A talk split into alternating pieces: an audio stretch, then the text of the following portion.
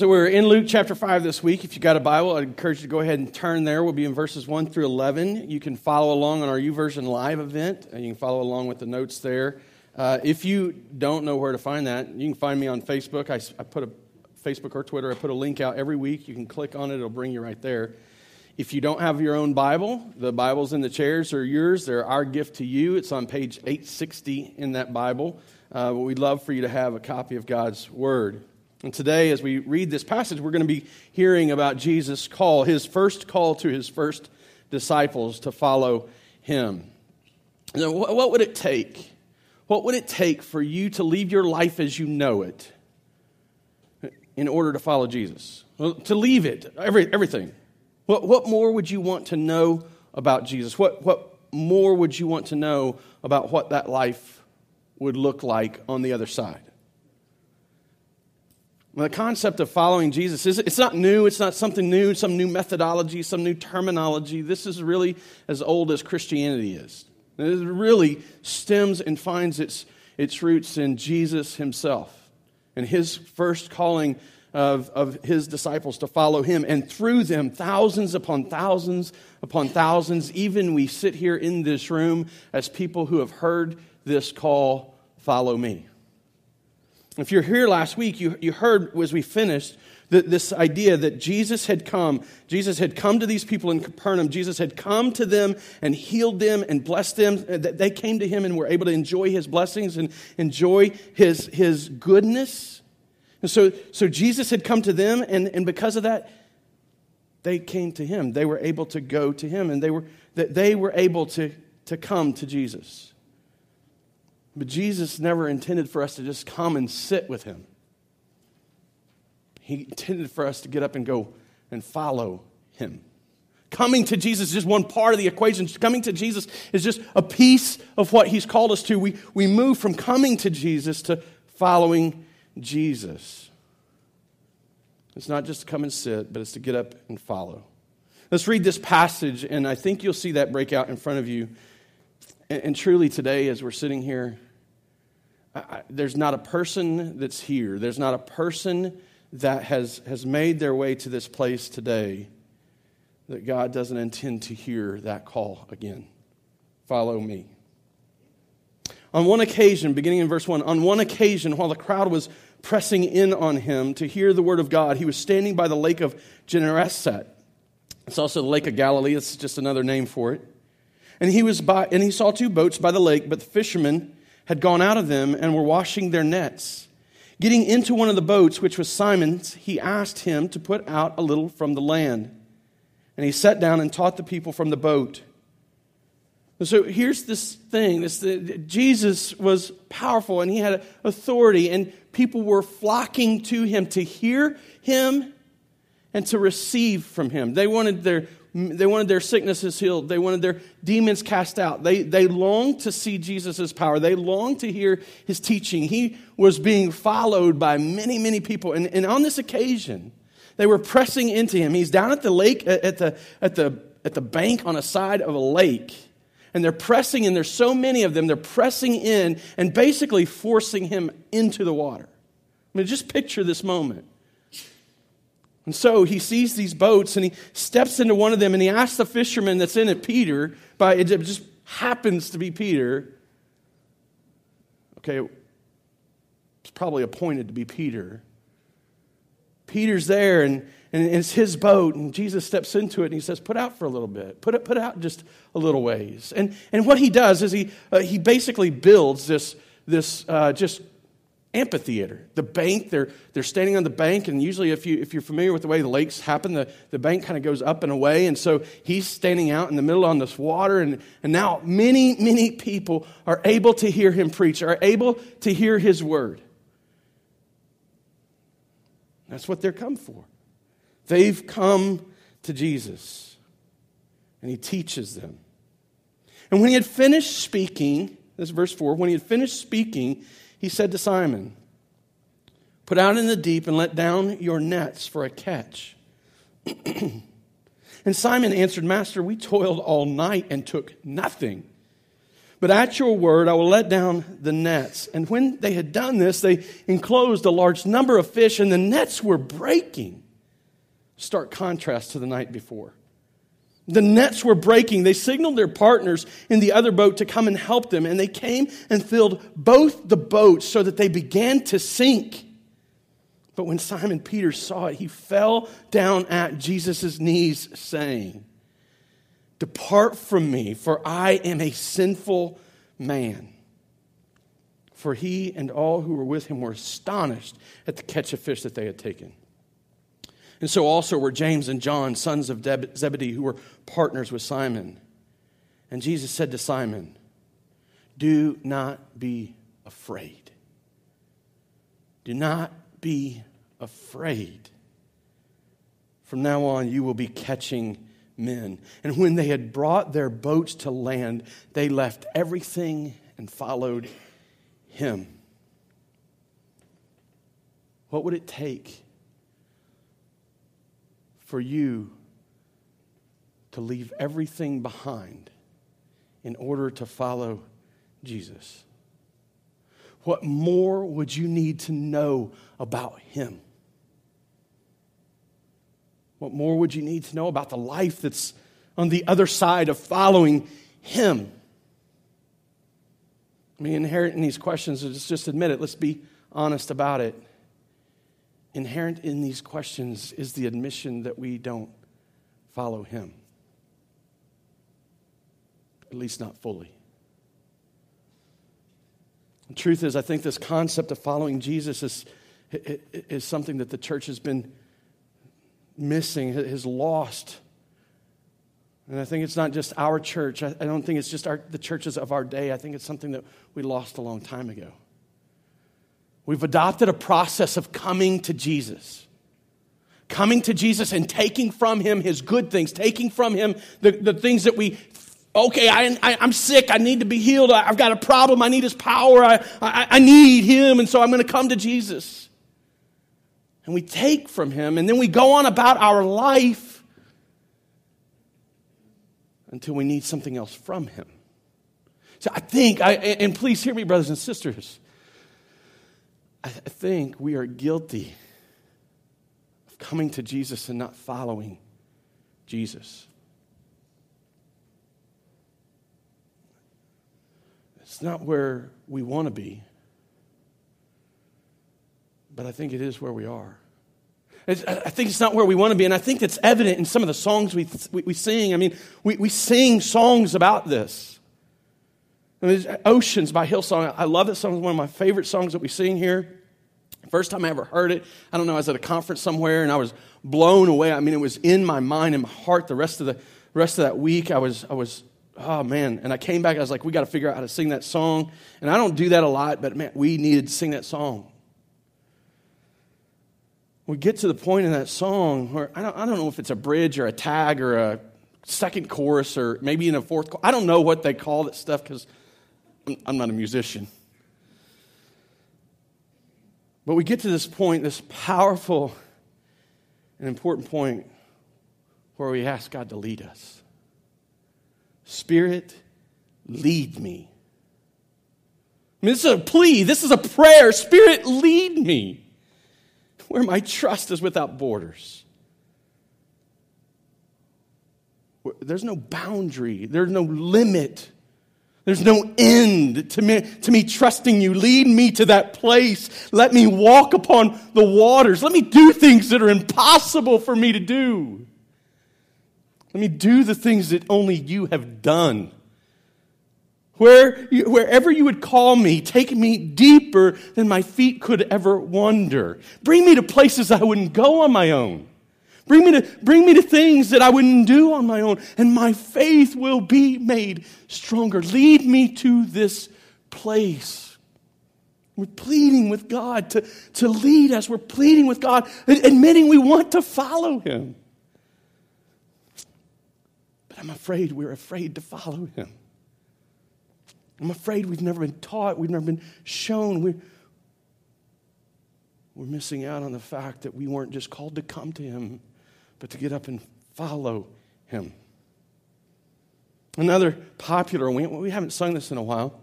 This is not intentional, but I found out after I'd already planned to use this. We're actually going to sing it today, and I think we should continue to sing it.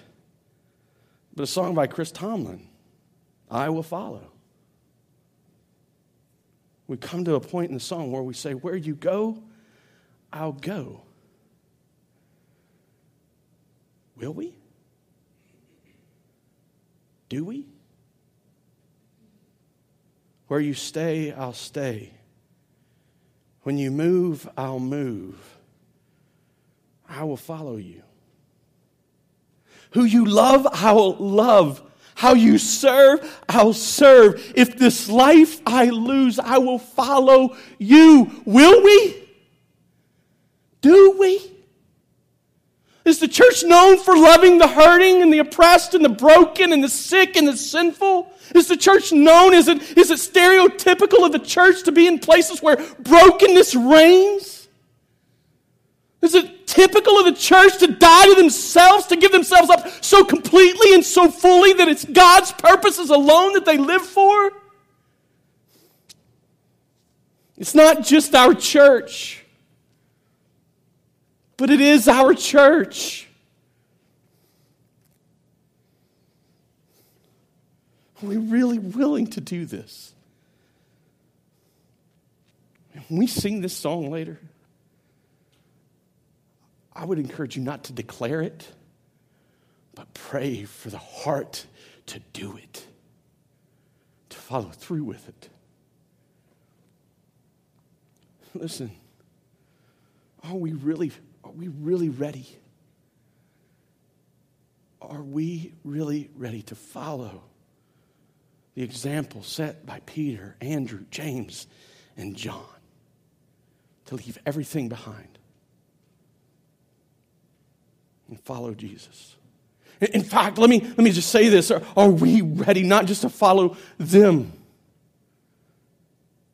Because what he was calling them to do, he had already done. When Jesus calls us to follow him, he isn't just asking us, he isn't asking us to do anything he hasn't already done. He stepped out of heaven. He took on the form of a servant. He was born as a baby and laid in a manger. He lived in slums. The King of glory left the throne room to live in poverty with the poor and provide hope and healing to those who are sick, sinfully sick.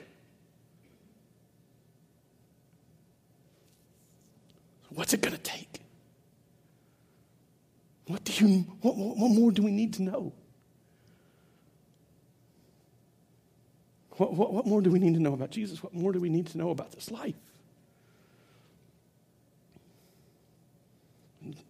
Luke has done such a good job of showing us glimpses of the man, his mission, and his message.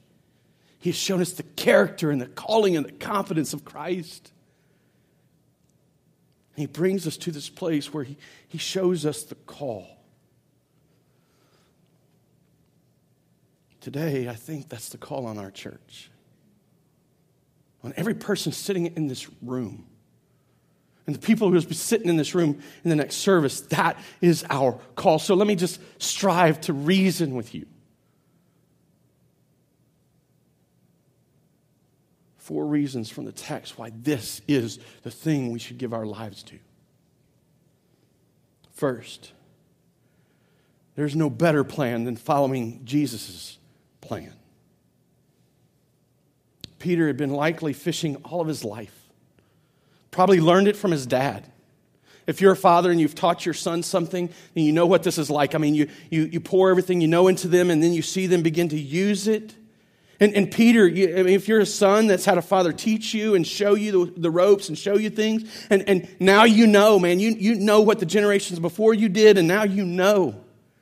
And here comes Jesus, a preacher by calling, but a, but a carpenter by trade, who likely has probably never cast a net in his life, step into Peter's boat and say, hey, let's go out a little deeper and let's do some fishing. You see, Peter's not exactly exuberant about this idea. We've been fishing all night and we didn't catch anything. And his answer, I mean, you, you hear it. You hear his exhaustion.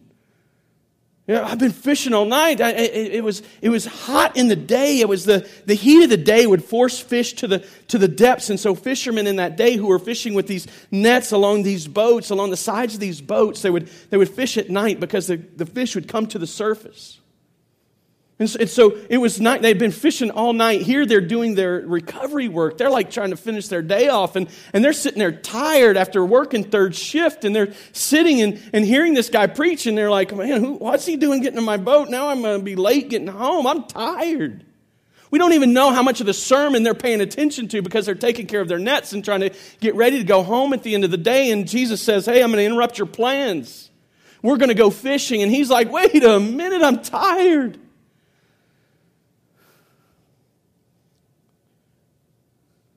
What in the world does Jesus know about fishing?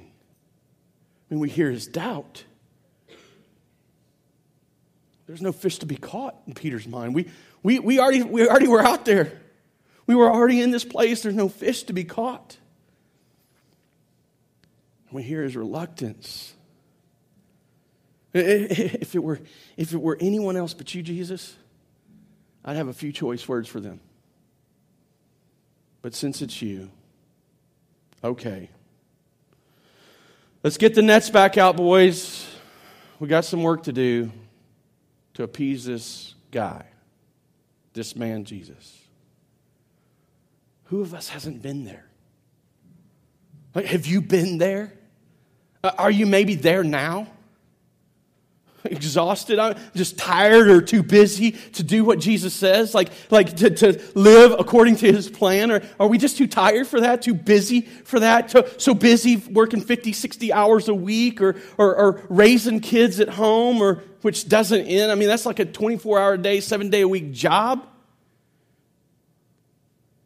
Is life just so busy that we're just too tired to do what Jesus calls us to do?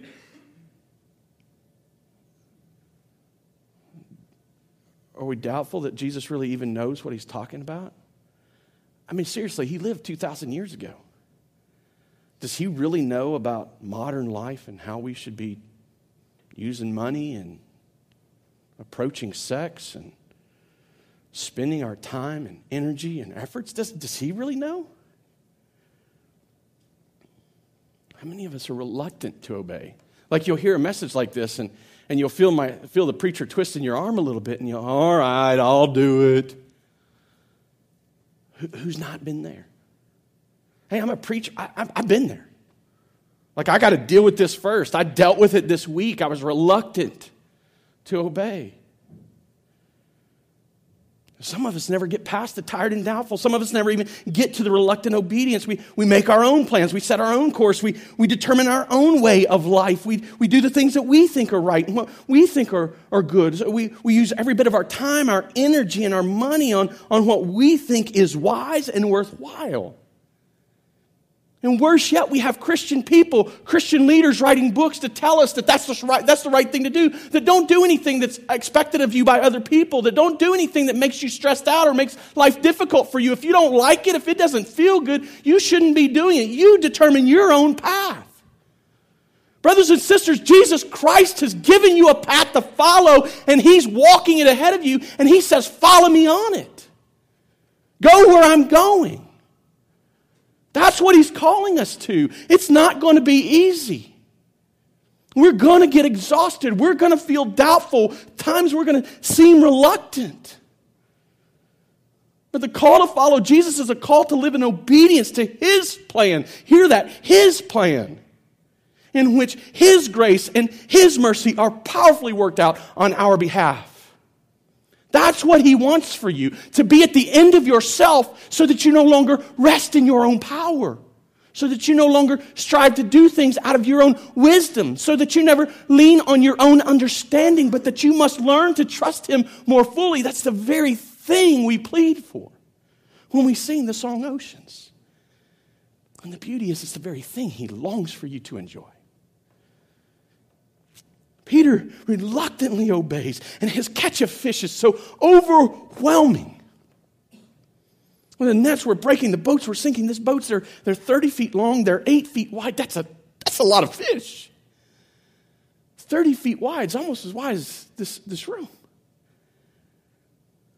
Eight feet, or 30 feet long, eight feet wide. That's huge.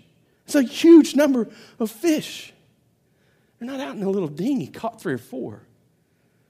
But they saw the blessing of God in the midst of their exhaustion, in the midst of their doubt, and in the midst of their reluctance. That's where they found Jesus.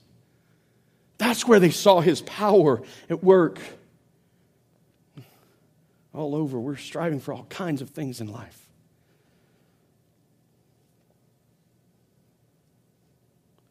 We're building our own plans, but Jesus God the Father, our good, gracious, glorious God, has given us a plan to follow the great commandment love the, God, love the Lord your God with all your heart, with your whole being. That means everything that you're about, make sure that it's about loving Him. The Great Commission go make disciples. Go make disciples. Get up and make sure that other people are hearing about Him, learning from Him. The Great Commission or the great, the great commandment, the great commission, the great commitment 59 times. 59 times. The New Testament commands us, calls us to something for one another. That's the brothers and sisters in Christ. That's you and me. To love one another, serve one another, forgive one another. Many Christians are exhausted, doubtful, and reluctant because instead of following Jesus' plan, They've come with their own, and in so doing, they've cut themselves off from the grace and the mercy and power of God. And some of us are struggling simply because we're not following His plan, we're striving after our own. Let me give you an instance of this. 1 Peter 4:10 says, "As each has received a gift, each of us have received something. We have all been given a gift from God. If you have salvation and that's all you got, that's a pretty big gift. Use it to serve one another. That means give yourself out to one another. Like, make sure you submit yourself to the needs of other people and humble yourself under their needs. How? Why? As good stewards of God's varied grace. You see, brothers and sisters, we each have a piece of God's grace, His various and, and, and manifold grace, the, the, the grace that shows itself in so many different ways, and, and you've been given a piece of it. And, and, and I've been given a piece of it. And I need what you got, and you need what I got, and you need what the other people in this room have.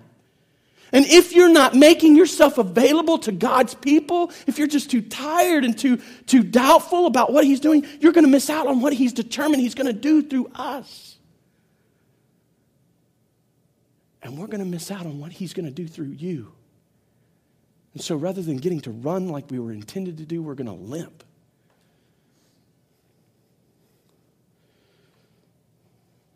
When we cut ourselves off from one another, that's what happens. When we, when we adopt a sexual ethic that's other than His, we miss out on the opportunity to enjoy a deeper intimacy.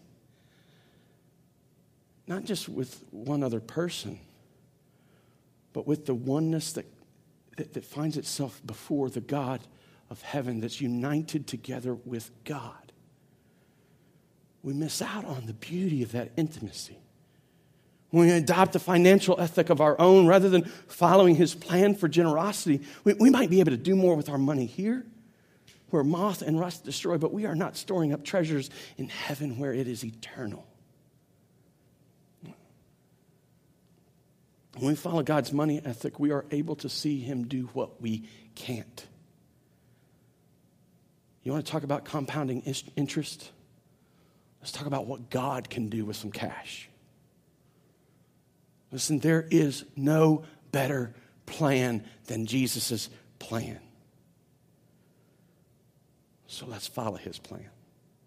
There's no grander purpose. Number two, there's no grander purpose than the one assigned by Jesus. Peter's so blown away, he falls on his knees confessing his sinfulness. But involve, in, in, in, instead of, of being reprimanded, instead of being condemned, and Jesus like getting in his face and like, yeah, Peter, you're sinful. I'm, I'm done with you. You've doubted me the last time.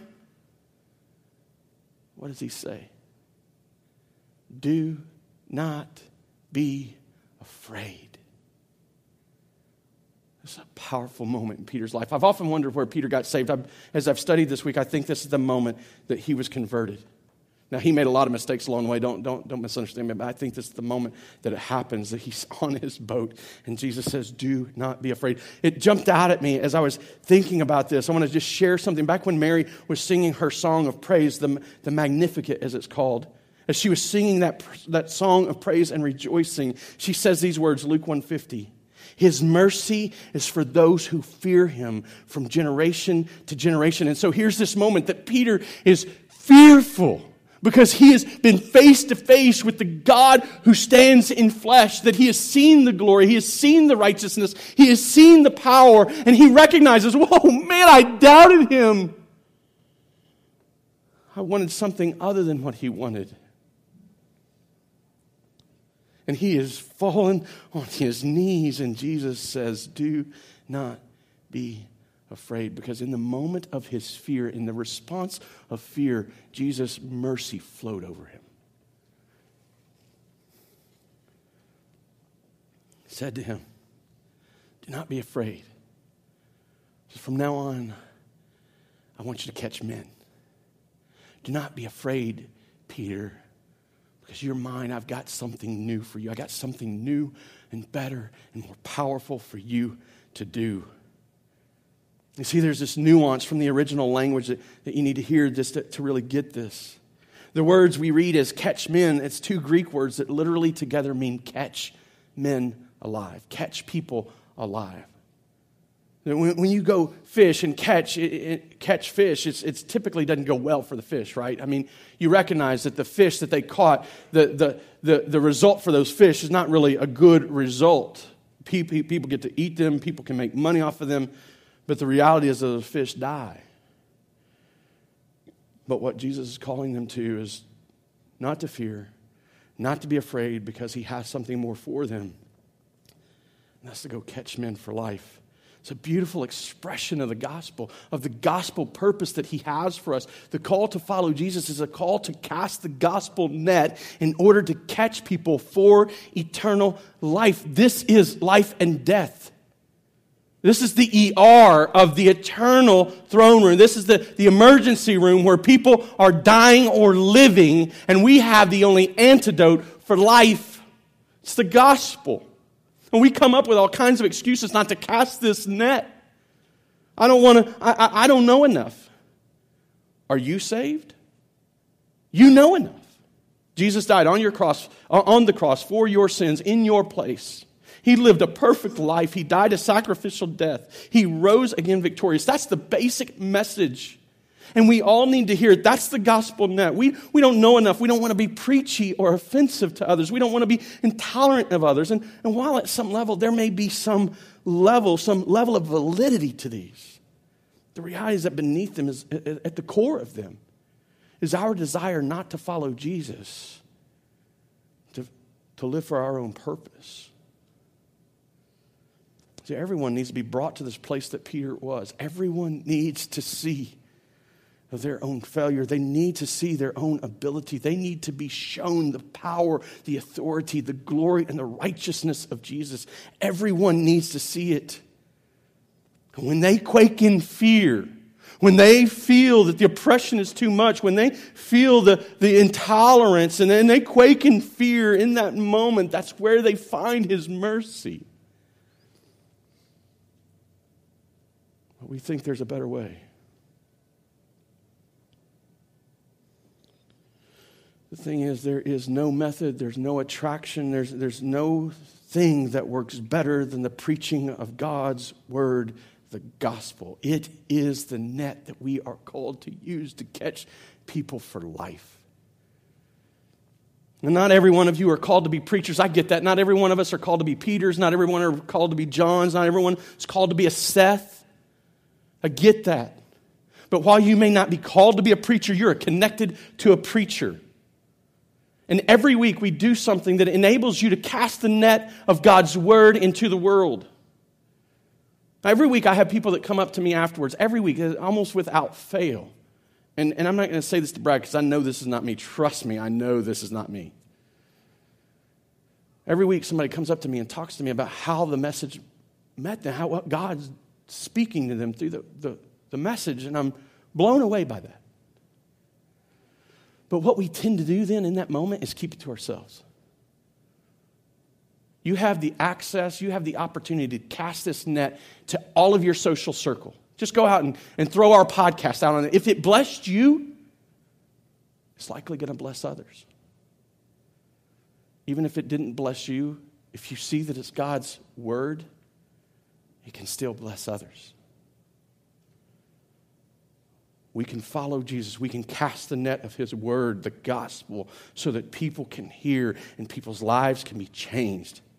Not all of you are evangelists. Not, not every one of us are going to be those people who can, who can uh, uh, evangelize everyone, but we are connected to a church who has mouthpieces. Likely there's people in your community group that can speak where you can't. You've got people that need to hear the gospel. Bring your friend to community group and bring them regularly to community group. And inside that community group, if the community group is about the gospel, like we're challenging our community, community groups to be, if it's motivated by the gospel, they will, be, they will find themselves confronted with their own sin and their own need. And then they will get to hear of the goodness of Jesus Christ on the other side, and they will have the opportunity to quake in fear in front of Him that they might experience His mercy. This is following Jesus together following Jesus, playing our own part, adopting uh, or, or, living according to his plan, living within his greater purpose. And there's no greater prize than Jesus. So follow him. When Peter heard Jesus' words, he was struck with their power. Andrew, James, and John were as well. They were so moved, they left everything they left vocations. They set down their nets. They left the biggest catch of their life. I don't know what the value of these fish were, but it was sinking two boats. I can guarantee you they had never caught this many fish before.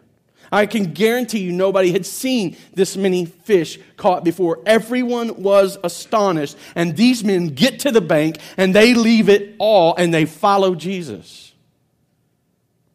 Luke doesn't show it as expressly as, as the other accounts do, but even James and John, it said that his dad was, their dad was there, and they left him to follow Jesus. Uh, we can assume, I mean, we don't know what happened to the fish. We can assume the crowds got the fish. We can assume that James and John's dad was blessed by this huge catch of fish. But what these men that followed Jesus got was even more. They got Jesus.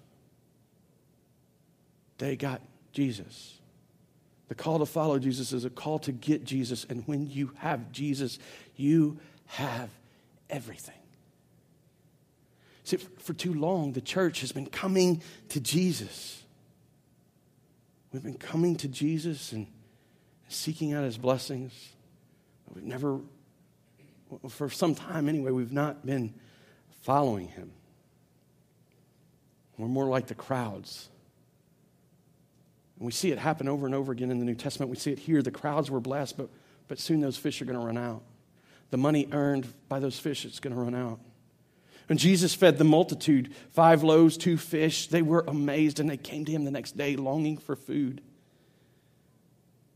Because what we need more than Jesus' miracles is Jesus himself.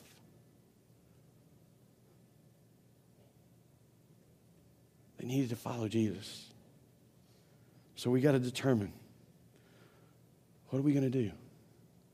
We're going to sim- simply come to get from Him, simply enjoy the common grace that's, that's flowing out and, and, around and among His people. Or are we going to seek to follow Him so that we get Him? There's no better plan. There's no grander purpose, no greater prize. There is Logically, I think this makes sense, uh, uh, but, but we see it in the text. Number four, there's no higher priority for the Christian than following Jesus.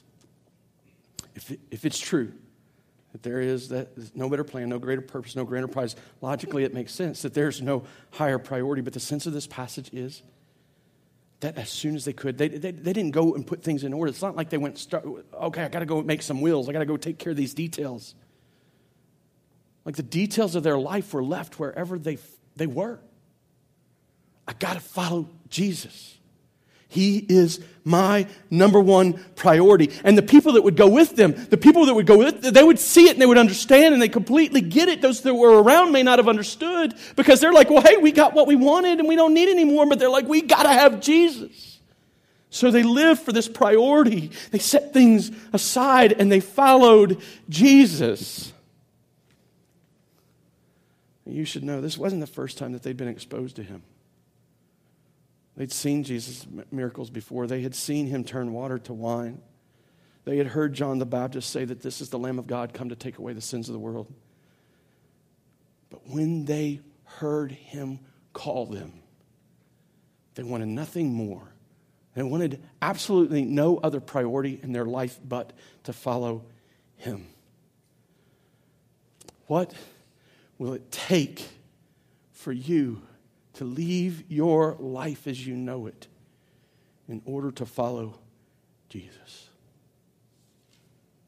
Are you going to continue singing songs half heartedly? Are you going to sing them with,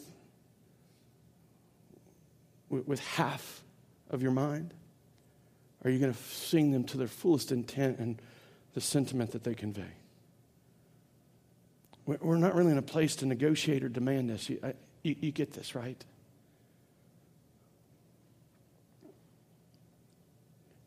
He's shown you all you need to know. He's proven himself completely. If your answer is nothing, is, is anything other than nothing, I just want to follow Jesus, then you are living according to your own plan. You have determined your own purpose. You have looked for some greater prize. And you have exalted some higher priority. Let me encourage you uh, in closing with a song, another song. It's a song that today, it's, it's polarizing. It's polarizing in any song I've ever heard. It was made popular in modern churches through uh, Billy Graham and, and um, the guy that sang with him, can't think of his name off the top of my head, but uh, George Beverly Shea, I think it was.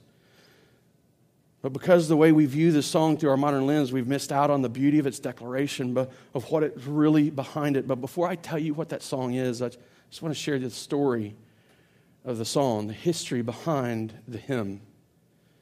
I'm just going to read from a couple of different sources. I think it'll be a little bit quicker, a little more concise. The late 1800s saw an evangelistic explosion in India entire provinces formerly closed to the gospel were swept up in a missionary movement perhaps unparalleled in history. Wales, in particular, sent hundreds of missionaries to northern India, and they were joined by Indian evangelists, as well as missionaries from England, Australia, and the United States. This movement was remarkable for two reasons. First, it was led mostly by Indians themselves, and those men became national figures. Second, this missionary endeavor was focused on northern India, which was firmly in the grips of the most oppressive forms of Hinduism. It was a place where the caste system was entrenched and where headhunters ruled. These provinces often prided themselves on the hostile reaction they gave foreigners. Dozens and dozens of these missionaries were martyred. But despite the opposition and violence, or, ha- or perhaps because of it, the gospel made inroads into this previously off limits area. In the 1880s, a Welsh missionary who had endured severe persecution finally saw converts in a particularly brutal village in the Indian province of Assam. A husband and their wife and their two children professed faith in Christ and were baptized. The village leaders decided to make an example out of the husband. Arresting the family, they demanded that the fa- father renounce Christ or see his wife and children murdered. A famous evangelist from India recounts the events in this way. He then called the family who had first con- converted to renounce their faith in public or face execution. Moved by the Holy Spirit, the man sung his reply I have decided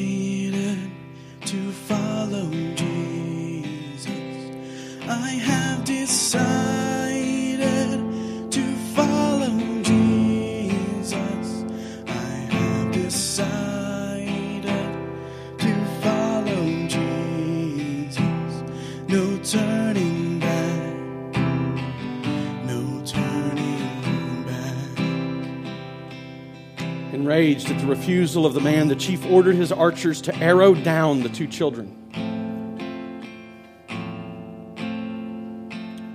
As both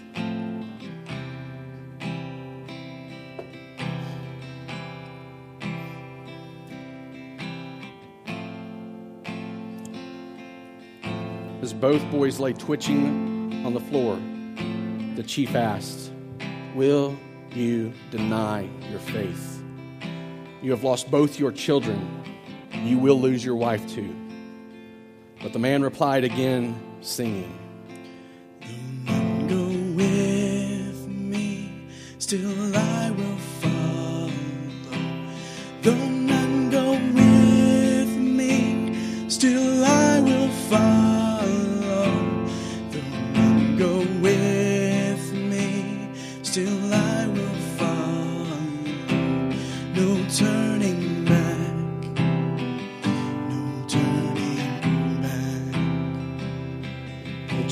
beside himself with fury and ordered his wife to be arrowed down. In a moment, she joined her two children in death. Now he asked for the last time, I will give you one more opportunity to deny your faith and live. In the, de- in the face of death, the man sung.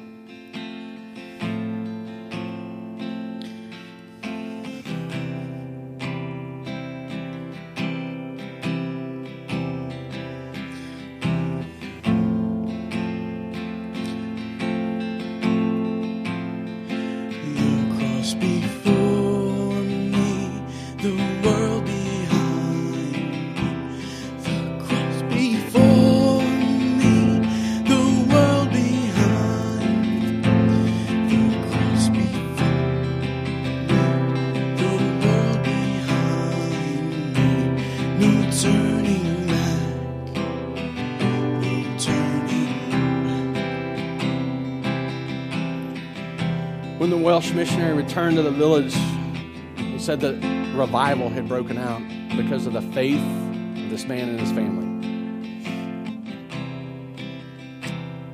Even the leader, the chief of the village who ordered his death, was moved by this faith. And said that in that moment, in the moment of witnessing that power, he converted to Christianity. It's unfortunate that this hymn has been viewed so desperately through theological and doctrinal lenses when really what it is is a, it's a declaration of a man's desire simply to follow Jesus, to do the very thing that we, brothers and sisters, every one of us have been called to do. And so today we are sitting here at the feet of Jesus, having witnessed a miraculous catch of fish astonished at his power, astonished at his compassion. Do not be afraid. Called to live for his better plan, called to live in his grander purpose, live for his great prize. With him as our highest priority. What are you going to do? What are you going to do? Plead with you. I have reasoned with you, and now I plead with you. Follow Jesus. Let's pray. In fact, let me just go ahead and ask the band in this moment, I just every head bowed, every eye closed. The band, come on forward. I know this is outside of what we planned on and what I planned on. They didn't know I was doing this. I just want you to sit at Jesus' knees like Peter did that day. And I want you to own your failure before Him.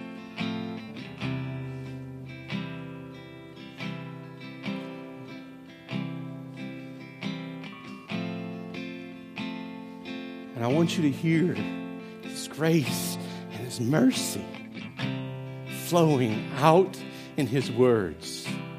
Do not be afraid. I have plans for you. I have a plan that's for your good, that's going to be a blessing to you. I have a purpose for you that is going to, to store up treasures in heaven, that's going to bring you to places that, it, that you can't depend on yourself anymore, that you, can't, that you can't look to your own wisdom anymore, that you can't think through things enough anymore, that you are going to have to lean into Him on. But it's His purpose, He has it for you.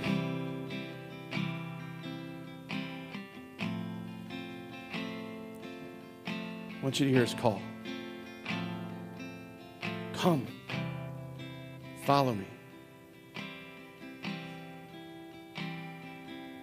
Jesus, we need you. We need you. We need you.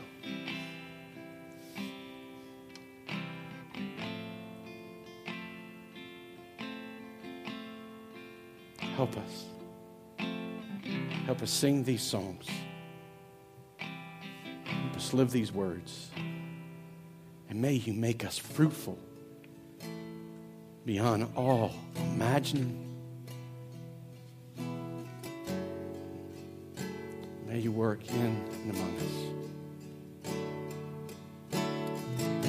It's all these things I ask in your name, Jesus, in your power and by your authority. I ask these things, Jesus.